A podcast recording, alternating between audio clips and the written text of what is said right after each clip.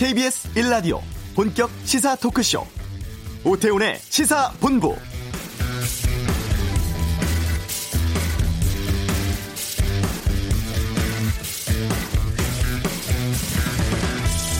코로나19 추가 확진자가 한명 확인돼서 국내 확진자가 총 30명으로 늘었습니다.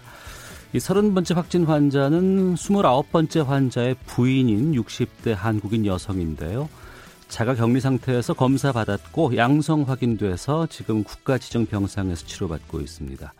이 고민스러운 부분이 29번째 환자의 감염 경로가 아직까지 명확하게 드러나지 않고 있다는 건데요. 해외 방문한 이력이 없는 상태에서 감염된 것으로 보여서 지역사회 감염 발생 가능성을 염두에 두고 대책 마련하고 있습니다. 코로나19가 증상이 가벼운 상태에서도 전파가 빠르다는 점 때문에 앞으로는 해외여행 이력이 없는 유증상자 또 원인 불명의 폐렴 환자에 대해서도 진단검사 실행하겠다고 하죠. 선별검사 확대하고 선제 격리 조치를 취하는 등 지금보다 대응 강화하는 대책 마련 중이라고 합니다. 이번 주가 무척 중요해 보입니다. 오태훈의 시사본부 사법농단 관련 재판에서 줄줄이 무죄가 나오고 있습니다. 잠시 후 이슈에서 이 내용 좀 살펴보겠습니다. 경제브리핑 코로나19로 얼어붙은 경제계 해법은 무엇일지 짚어보고 2부 시사구말리 총선 앞둔 각 당의 상황, 공천 진행 양상, 아, 여론조사에 대한 다양한 의견 듣겠습니다. 미국이 사드 업그레이드 계획을 발표했는데 우리에게 좀 우려스러운 부분이 있어 보입니다. 외교 전쟁에서 다루겠습니다. 오태훈의 시사본부 지금 시작합니다. 네. 사법농단에 연루돼 기소된 현직 판사들에 대해서 법원이 1심에서 잇따라 무죄 판결 내놓았습니다. 아, 특히 현직 판사 3명에 대해서 무죄를 선고한 1심 판결, 또 법원 행정처의 요청을 받고 일선 재판에 관여한 임성근 부장판사에 대한 무죄를 선고한 재판부의 1심 판결의 논리가 좀 궁금해지기도 하는데요. 어, 그동안 사법농단 사태에 대해 계속해서 비판의 목소리를 내온 유영재 춘천지법 판사 연결해서 여기에 대한 입장을 좀 들어보겠습니다. 안녕하십니까? 네, 안녕하십니까? 네. 네 춘천지방법원 판사 류영재입니다. 네. 네. 사법농단이라고 우리가 불렀습니다. 사법행정권 남용 실태. 이게 드러난 지 곧 한 3년 정도가 되는데, 먼저 좀 많은 분들이 좀 잊고 있는 것 같습니다. 이 사법농단이라고 부른 가장 중요한 혐의 내용이 뭐였습니까? 사법농단에 대해서 이제 워낙에 드러난 사실관계가 많긴 한데 네. 그걸 크게 이제 분류를 하자면 어, 첫 번째로는 이제 사법 사법부가 이제 청와대나 아니면 국회와 청와대와 이제 서로 재판 정보를 주고받거나 재판에 대해서 논의를 하거나 특히 강제동원 재판 절차 협의처럼 협의체까지 구성을 해서 재판 절차에 대해서 밀접한 이 논의를 한 혐의가 하나가 있고요. 예. 음, 그리고 그에 따라서 이제 청와대나 국회의원들에게 법률 자문을 이제 재판에 대한 법률 자문을 행한 혐의도 있고요. 음. 그리고 또 어, 사법행정에 대해서 비판적이거나 혹은 뭐 어, 정부가 민감 민감한 사안에 대해서 어 조금 정부의 방향성과 다른 이제 목소리를 낸 판사들을 어 사찰을 하거나 혹은 인사상 불이익을 준 그런 혐의가 또 있고요. 네. 네 또그 외에 음 네, 크게는 이렇게 좀 볼 수 있겠네요. 네. 네. 자, 그 부분에 대해서 지금 재판이 진행 중에 있습니다. 그리고 최근에 네. 이제 1심 판결들이 나오고 있는데, 네. 지난 13일이었습니다. 2016년 정운호 게이트 당시에 영장 내용 유출한 혐의로 기소된 3명의 부장판사에 대해서 재판부가 모두 무죄를 선고했습니다. 네. 이 내용은 어떻게 보세요? 일단은 그 사실관계가 판결문에 인정된 사실관계로 보면은 예. 당시에 이제 정운호 정운호 게이트 관련해서 최유정 전 변호사나 아, 최유정 변호사나 김수천 전 판사처럼 전현직 판사들이 그 게이트에 연루가 되어 있다는 이제 혐의가 이제 알려졌습니다. 네. 어 그래서 이제 최우정 변호사나 김수천 판사에 대해, 대한 이제 범죄 수사를 위한 압수수색 영장부터 구속영장까지가 이제 청구가 됐는데요. 네. 당시에 이제 그 영장 전담 판사가 음. 그 압수수색이나 구속영장에 이제 그 영장 판단을 위해서 수사 기록이 붙어 오거든요. 네. 예, 그 수사 기록에 수록된 관련 수사 정보들의 일부를 이제 수석부장에게 보고를 하고 음. 또 수석부장은 그 정보를 또 행정처한테 이렇게 보고를 했다. 이게 이제 재판의 이제 대략적인 내용이고요. 네. 네 여기에 대해서 이제 재판부는 어 그 중앙 영장 전담이 수석부장에게 보고를 한 거는 법관 비 관련한 사안이나 중요 사건에 대해서는 그렇게 보고를 하는 관행이 있었기 때문에 정당한 사법행정 절차에 따른 거다라는 취지로 무죄를 선고를 했고 그래서 수석부장이 그 수사 정보를 이제 행정처에게 보고를 한 것은 네. 일단 법관비 사항을 보고를 한 것인 데다가 이미 이제 그 정보들이 언론이나 혹은 검찰 측을 통해서 행정처에 이미 알려진 내용들과 겹치기 때문에 비밀로서의 이제 가치가 없다 이런 내용 내용으로 이제 무죄를 선고를 한 겁니다. 네. 그런데 그 부분을 좀 짚어보면은요. 재판부가 이제 네. 부장 판사들 혐의에 대해서 영장 처리 내용을 상부에 보고하는 것 앞서 말씀해 주셨는데 네. 이게 그 법원 내 뭐 관행이었다 전통이었다 이렇게 한 부분인데 이게 맞습니까? 네, 저도 이제 뭐 전수조사를 해본 거는 아닌데 예. 확실한 거는 전국 법원의 영장 재판의 관행이었다고 보기는 어렵습니다. 왜냐하면 저도 이제 그 영장 전담을 해보신 부장님들께 몇 분 여쭤봤는데 다 그런 보고 요청을 받거나 보고를 한 적이 없다라고 말을 했고요. 예. 어 제가 좀 걱정이 되는 건 물론 재판부의 판결은 일단 존중을 하지만 네. 최소한 그게 뭐 중앙지방법원의 관행이었을지는 몰라도 그게 음. 이제 전국적인 어 정부의 통상적인 관행이었다고 보기는 그렇게 오해가 될까봐 그것이 조금 걱정이 되고요.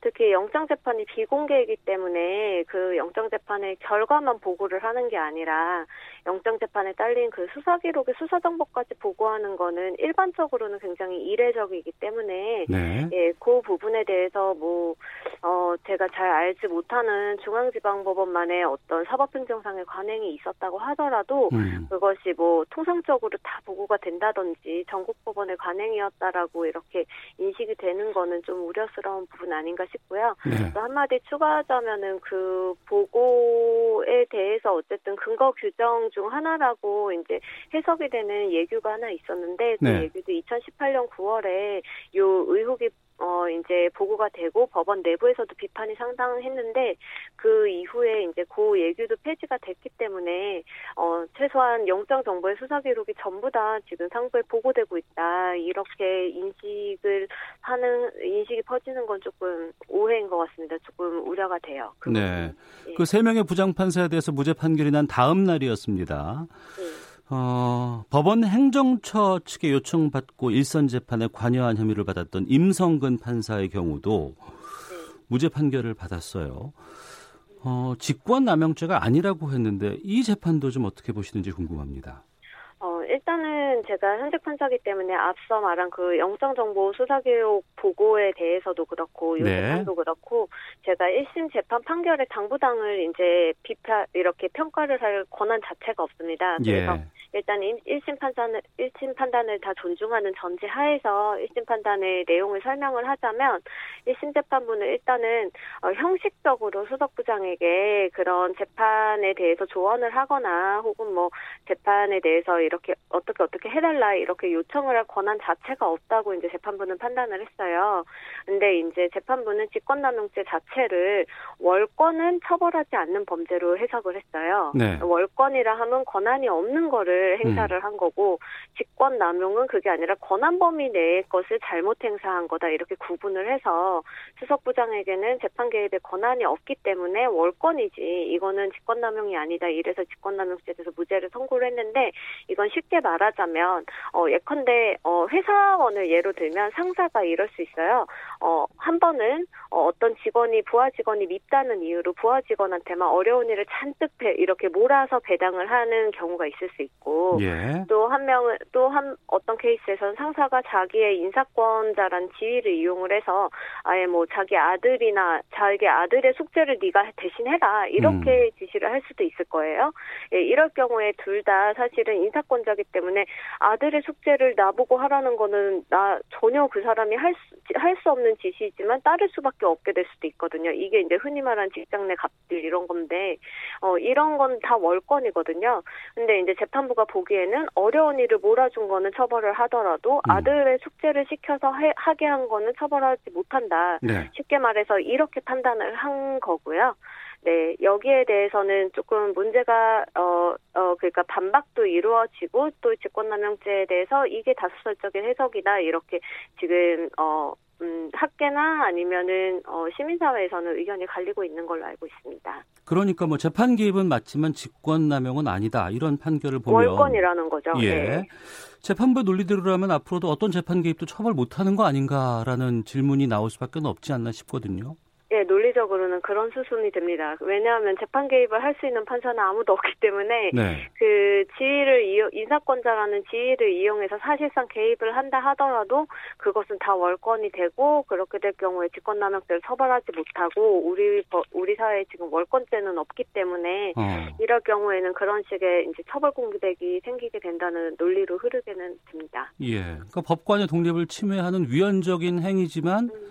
최고법인 헌법을 위반한 사람이 면죄부를 받게 되는 꼴이 아닌가 싶은데 이런 결론을 납득하는 국민이 얼마나 될까 좀 답답한 마음이거든요. 어, 개인적으로는, 어, 물론 재판부 입장에서는 어쨌든 간에 정해진 법에 따라서 법리를 이제 어떻게 해석하냐, 이런 문제가 있는데, 사실 지금 1심 판단의 입장도 저는 이해는 됩니다. 그러니까 이게 그간의 법리 축적으로 봤을 때 무리한 판단은 아니거든요. 네. 그러나, 어쨌든 재판에 대해서 시민사회에서 이러이런 점들의 입법 불비나 혹은 처벌 공백이 생긴다라는 비판은 충분히 할 수 있다고 생각을 하고, 또 거기에 대해 서 저희 어 사법부 전체가 그 비, 국민의 비판은 어쨌든 간에 겸허하게 받아들여야 된다고는 생각을 해요. 다만 요 1심 재판이 앞으로 이제 대법원에서 어떻게 확정이 될지는 아직 모르는 일이고 대법원에서 이 1심 재판의 법리를 따라서 그대로 확정을 한다고 하더라도 시민사회에서 그러면은 이제 이 처벌 공백을 어떻게 막을 건가 재판 개입 행위를 그러면 어떻게 방지를 할 건가에 대해서 추가적인 뭐 입법 조치나 혹은 탄핵에 대한 활성화 이런 논 의들로 이제 사회적 논의를 계속 이어가게 될 거 아닌가. 그리고 그 과정에서 우리 사법부에 대해서 비판이 쏟아진다면 또 그거는 그거 나름대로 법원 입장에서는 어쨌든 비판은 일단 겸허하게 수용을 해야 될 문제 아닌가 그렇게 생각합니다. 네. 자, 춘천지방법원 유영재 판사와 함께 말씀 나누고 있는데요. 지금 진행 중인 사법농단 관련 재판들이 계속 있습니다. 특히 네. 이제 양승태 전 대법원장, 박병대, 고용한 대법관 판결도 남아 있는데 지금의 양상을 보면 이들의 재판에 대한 영향도 좀 있지 않을까 싶거든요. 양승태 전 대법원장, 박병대 전 대법관, 고용한 전 대법관 등 이제 판결에 있는 혐의는 어 지금까지 판결이 된 거에 비해서 훨씬 다양해요. 어. 다양해서 어 이 뭐 전적으로 이 법리에 따라서 전부 다 무죄다, 전부 다 유죄다 뭐 이런 식으로 판단을 할 수는 없지만 주요한 이제 재판 개입 권한이라든지 어쨌든 이 혐의 사실 자체가 사실은 정상적이라면은 네. 어 일어날 수 없는 일들이거든요. 음. 그러니까 그 당시에는 그 분들이 이게 정당한 사법행정 권한이라고 행사 인식하고 행사를 하고 그 뭐 보고서를 쓴 심의관도 아마 이게 정당한 사법행정권의 권한이라고 인식을 하고 했을 했을 것 같긴 한데 네. 어쨌든 네. 지금 와서 이게 이제 권한이 아니다라고 주장을 하시면 또 판단을 해보면 권한은 아니죠. 재판 개입을 하거나 뭐 청와대랑 재판 절차와 협의할 권한이 어떻게 있겠습니까? 사실 존재할 수 없는 권한이기 때문에 네. 요 논리대로 봤을 때 이 논리가 만약에 그대로 이어진다면 음. 어, 영향을 미치겠지 미칠 것 같긴 하고요. 뭐 어쨌든 간에 근데 재판부별로 또 독립해서 판단을 하기 때문에 사실 그냥 기다려 봐야 되는 거 아닌가 싶습니다. 네. 어, 일개 사건 하나하나의 판결보다도 이게 사법농단이라는 차원에서 짚어본다 그러면 네. 이 재판부가 좀 글쎄요 어떻게 임을 임해야 된다고 보시는지도 궁금하고 이렇게 형사처벌이 어렵다 그러면 다른 방법도 우리가 생각해봐야 되지 않을까 싶기도 하거든요. 일단은 그 사법농단 사건에 대해서 재판부는 원리 원칙대로 독립적으로 자기가 심리를 제대로 하고 숙고해서 판단을 내리는 것까지가 할 일이라고 생각을 하고요. 예. 뭐 예컨대 뭐 범죄가 안 되는데 사법농단에 대한 단죄가 필요하다는 것 때문에 뭐 무리하게 범죄를 인정을 해서도 안 될 거고 음. 다만 또 뭐 법리상 재판부가 법리 해석을 했더니 이게 범죄가 된다라고 어, 생각이 되면은 그러면은 또 그렇게 유죄 판결을 그냥 독립적으로 내리면 된다고 생각을 합니다. 다만 이제 제가 저희가 아쉬웠던 건 2018년도에 전국법관 대표의 의결에서도 있었지만 네. 사실은 이 부분에 대해서 어쨌든 형법상 범죄가 되든 안 되든 왜냐하면 음. 형법상 범죄가 되는 건 어, 법상 정해진 구성 요건을 충족해야지만 범죄가 되니까요. 그래서 네. 모든 위헌을 다 범죄로 구성하진 않거든요. 그렇지만 어쨌든 재판 최소한 재판 개입 협의나 아니면 판사에 대한 인사상 불이익 같은 경우는 명백한 위헌이다. 음. 그런 위헌에 대해서 판사의 위헌 행위에 대해서는 헌법상 탄핵이라는 절차를 지금 이미 헌법이 규정하고 있거든요. 네. 그렇기 때문에 어 적어도 우리는 어 그런 위헌적인 행위에 대해서 헌법상 책임을 질 그런 논의의 필요성은 있다라는 결의를 했었는데요. 어 사실은 그런 탄핵 절차가 있었음에도 불구하고 음. 어, 국회에서는 그 부분이 전혀 어, 논의는 됐던 것 같지만 진전은 되지 않았어요. 네. 그래서 어, 사실 어떻게 보면 그 사법농단 재판에 대해서 헌법이 이렇게 예정한 절차에 따른 음. 어그 책임 조치가 사실은 조금 미흡했던 게 아닌가 그런 생각도 조금 들고요. 네. 네. 그리고 또 한편으로는 법관 징계도 있는데 예. 사실은 징계 사유 징계 사유에 비해서 징계가 결정된 그 양정 자체가 좀 가벼워서 어이 이 위헌적이거나 이 불법적인 사안에 대해서 어 그 사실상 경징계 수준의 결과가 음. 어, 적절했느냐 하는 비판도 나올 수 있을 거라고 생각합니다. 네, 사안별 재판은 뭐 진행될 거고요. 이제 방금 네. 말씀하셨던 이 법관 탄핵은 국회에서 행동을 해줘야 되는 부분이 있을 것 같고요. 네, 저희 판사가 관여할 일은 아니죠. 그리고 또 사법부 내에서 자체적으로 뭐 단지 재판을 떠나서라도 사법농단 사태가 불거진 지 벌써 3년이 됐는데 개혁적인 작업들을 사법계에서도 해야 된다고 보거든요. 뭐 네. 뭐 행정처 폐지라든가 법원 사무처 신설한다든가 여러 가지 사법 네. 개혁안들은 나오긴 했었는데 지금 어떤 상황입니까? 어, 문제는 이렇게 행정처를 폐지하거나 법원 사무처를 신설하는 거에 대해서 어느 정도 사실상 이제 행정처의 역할을 줄이고 뭐 거기에 대한 내부적인 사무 분담을 해결을 하는 거는 저희가 규칙 개정으로 어느 정도는 해결을 할 수 있고 그 규칙으로 나온 게 사법 자문회인데요. 네. 그 외에는 사실은 이 모든 개혁 논의의 완성은 사실 입법을 통해서 이루어지기 때문에 음. 어 그리고 또 그래서 사법농단이 발의가 된 다음에 국회가 여당 야당 가리지 않고 사실은 이 법원 개혁에 대한 법원조직법 개정안을 다 발의를 하긴 했는데 그것이 지금 의결이 전혀 안 되고 있습니다. 네. 어, 사실 그런 부분 때문에 개혁의 완성이 입법인데 입법이 안 돼서 사실 조금 법원 개혁에 대한 동력이 사라진 측면이 있고요. 음. 어, 하지만 지금 내부적으로 살펴보면 어쨌든 간에 법원 내에서의 그 법관들의 이 법관들의 대의 기구인 대표회의에서는 2017년부터 2019년까지 계속 어쨌든 개혁을 해야 한다는 내용의 이제 의결을 계속 내고 있고, 네. 어, 물론 또 사법농단이 불거진 지로부터 벌써 3년 시간이 좀 흘러서 이제 내부 구성원들 사이에서도 어, 개혁에 대한 이제 그 의지나 동력이 조금 약해진 건 맞지만, 하지만 분명히 제가 느끼기로는 다수의 법관들이 어쨌든 이제는 변화가 필요하긴 하다라는 점 자체에는 지금 어. 변화가 불가피하다. 예. 그런 면에서는 어느 정도는 다 인식이 좀 공감대가 형성된 거 아닌가 싶습니다. 예. 네. 그 부분 때문에도 아마 이런 움직임들이 있지 않나 싶은데 입법부가 네. 좀 움직여야 돼서인지 사법개혁에 선봉에 섰던 판사들이 예, 21대 총선 출마를 선언한 일이 꽤 있었습니다. 네. 하지만 또 여기에 대해서는 뭐 사법 개혁의 정당성이 흔들릴 수도 있다 이런 지적도 나오곤 있는데 네. 이걸 내부에서는 어떻게 보고 계세요? 어, 일단은 저 내부에서는 뭐 여러 판사님들의 이제 글도 나오고 해서 대충 짐작이 가실 텐데 일단 저 같은 경우에는 어 최소한 음 법관을 사직하고 즉시 출마한 점에 대해서는 조금 부정적인 인식이 있는데 그거는 네. 어쨌든 어제까진 판사였고 오늘부터는 정당 정치인이다라고 했을 때 어제까지의 판사였을 때 이것에 이 사람이 하루 만에 이렇게 이제 특정 정당에 대한 지지자 혹은 구성원이 된다는 것만으로도 그 어제까지의 연속성이 전혀 파기가 안 되기 때문에 법관으로서의 정치적 중립성이 의심받을 소지가 있다고 생각을 해서 법관으로서 최소한 즉시 출마를 한 음, 이수진 최기상 장동혁 판사님의 이제 그 선택에 대해서는 조금 아쉬움이 있고요. 네. 네 그런 그리고 또 하지만 이것 때문에 사법개혁의 정당성이 흔들린다고 생각하지 않는 게 사법 농단은 그 자체로 지금 이제 그 1심 판결들에서도 인정이 된 것처럼 좀 확고한 사실관계 하에서 이제 어 쌓여진 어 그 위헌적인 행위들이거든요. 네. 이런 예, 사실관계가 인정이 되는 이 사법농단의 위헌적인 행위가 그 사법농단을 비판을 하고 사법개혁을 외친 분들 중에 일부가 뭐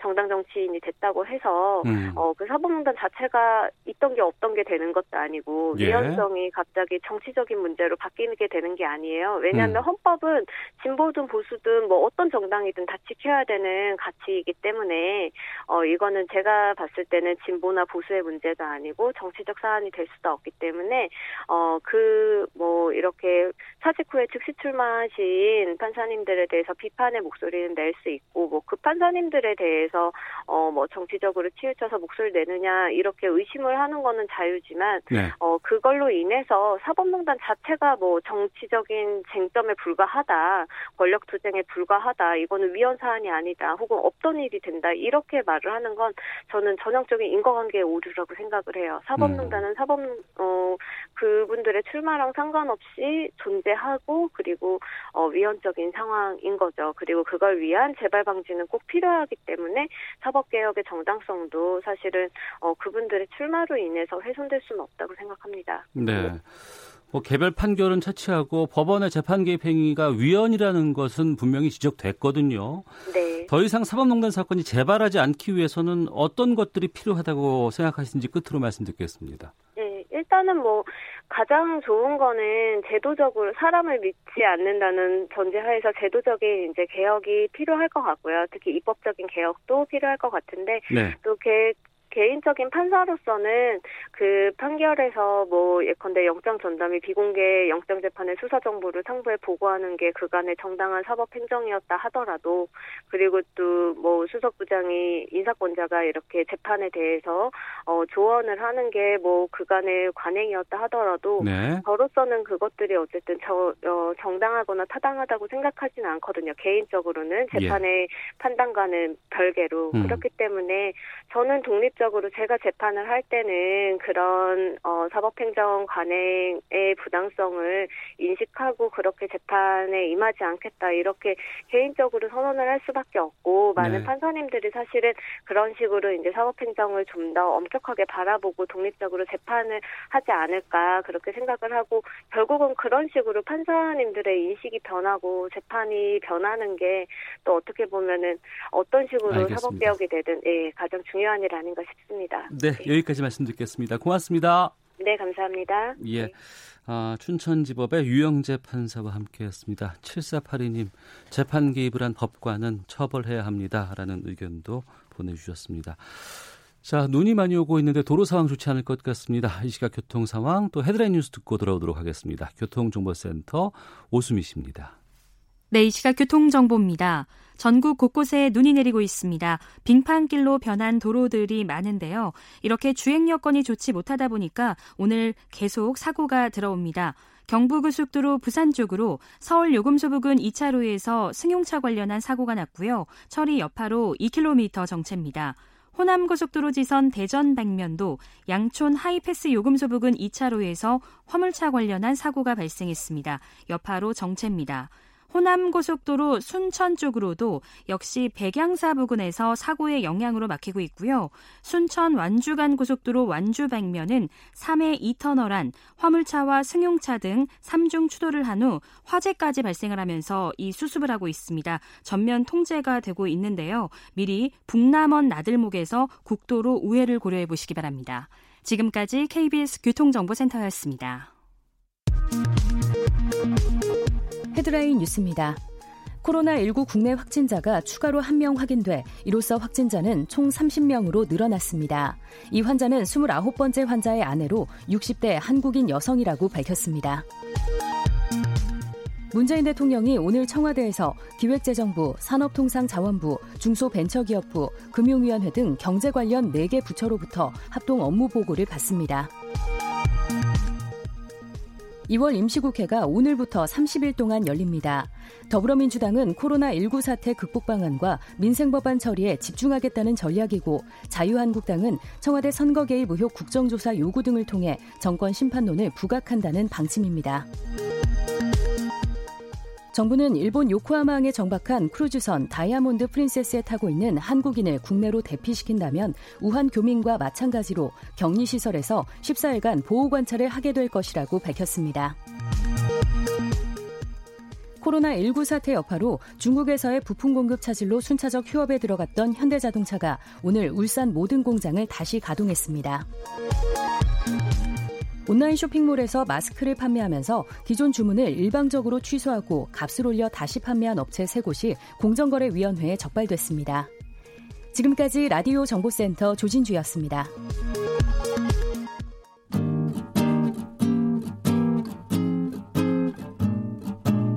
KBS 1라디오 오태훈의 시사본부 여러분의 참여로 더욱 풍성해집니다.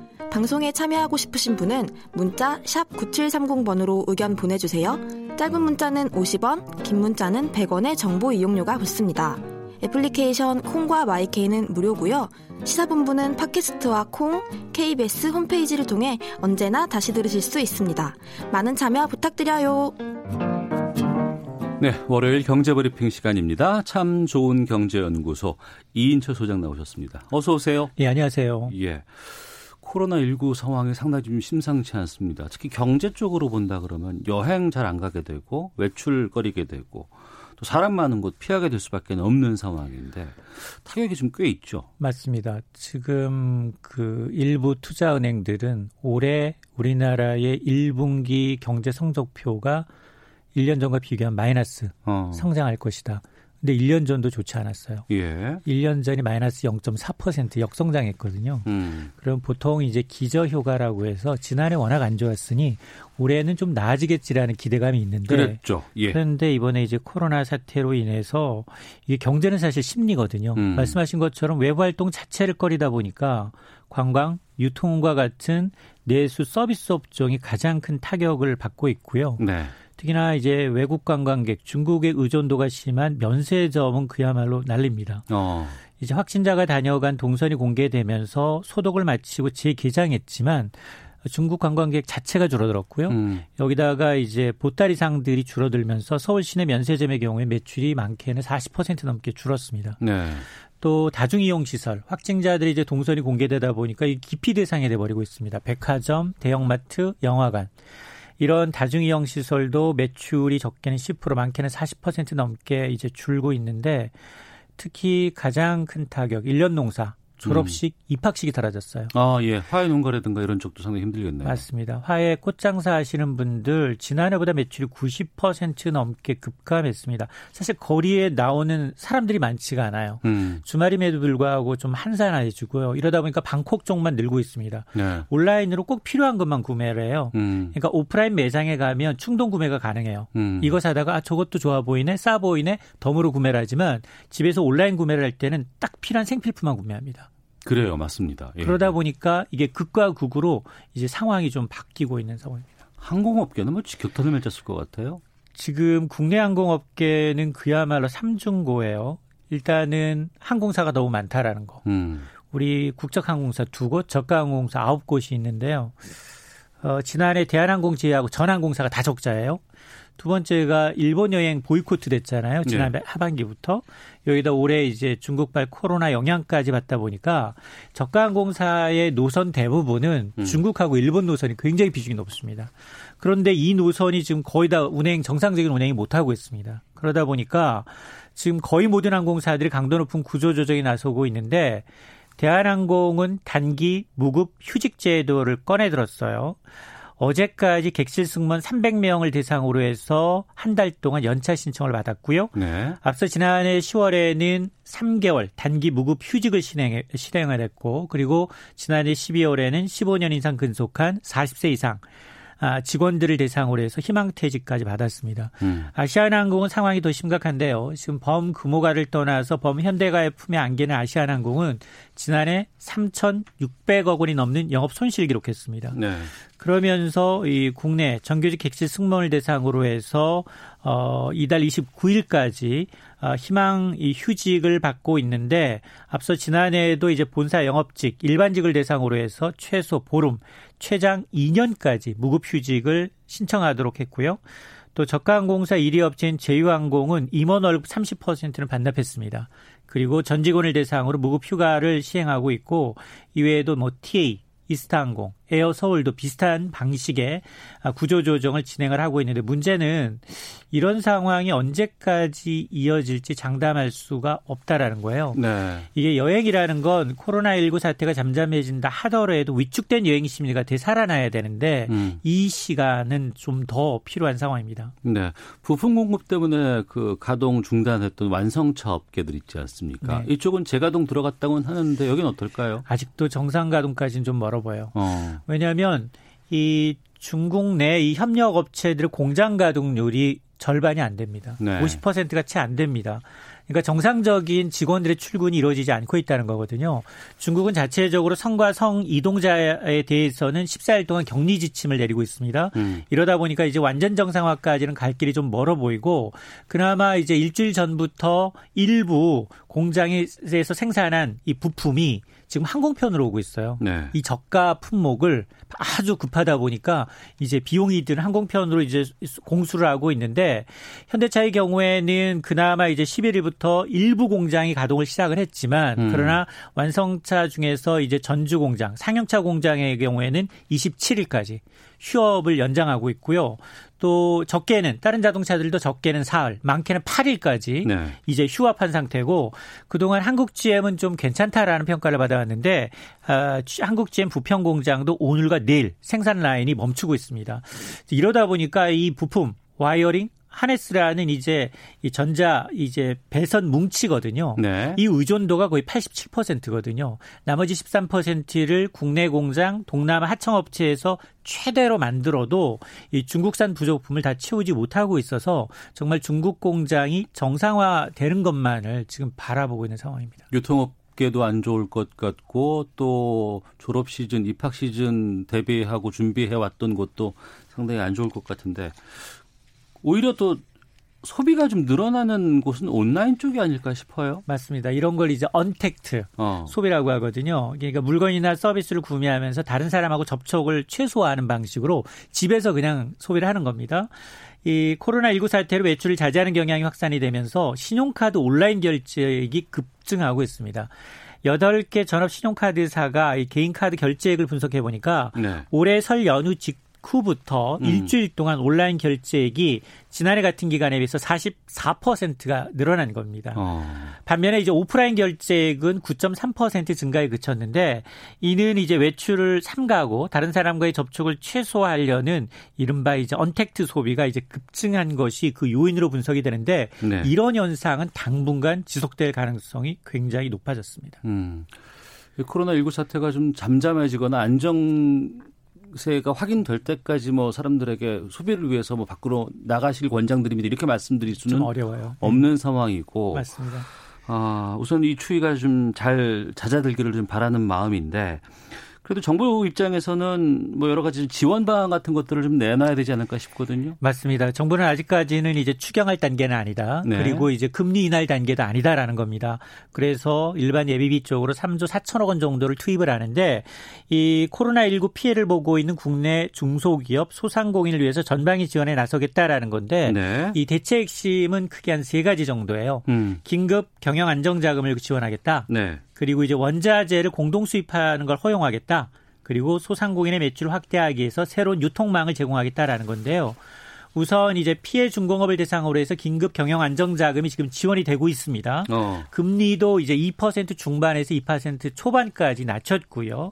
그리고 두 번째는 원자재 공동 수입인데 지금 마스크가 동났잖아요. 음. 근데 마스크에 들어가는 필터 부품이 중국산이에요. 그러다 보니까 오히려 마스크 공장 가동도 일부 멈추고 있거든요. 예. 이런 걸 감안해서 이 중국산 원자재, 이 부품을 쓰는 중소기업에 한해서는 이제 원부자재 확보를 위해서 협동조합 단위로 공동 수입을 지원하겠다라는 거고요. 또 세 번째가 이제 소상공인의 매출 확대를 위해서 새로운 유통망을 제공하겠다라는 건데 이게 온라인 특히나 음. G마켓 같은 이제 온라인 쇼핑몰에 대해서 특별 기획전을 마련하겠다라는 거고 그리고 정부와 지자체는 한시적으로 이 네. 구내 식당 이용을 좀 줄여서 의무 휴재를 실시함으로 해서 주번 상권 요식업의 좀 매출 증대를 유도하겠다라는 내용들이 포함이 되어 있습니다. 음, 알겠습니다. 자, 참 좋은 경제연구소 이인조 소장과 함께한 경제브리핑 여기서 인사드리겠습니다. 오늘 말씀 고맙습니다. 네, 고맙습니다. 예, 잠시 후 2부 시사구말리 준비되어 있습니다. 총선 앞두고 물갈이 속도 내는 정치권 상황 짚어보겠습니다. 또 이어지는 외교 전쟁 시간에는 재점화된 사드 논란 짚어보는 시간 갖겠습니다. 잠시 후 2부에서 뵙겠습니다.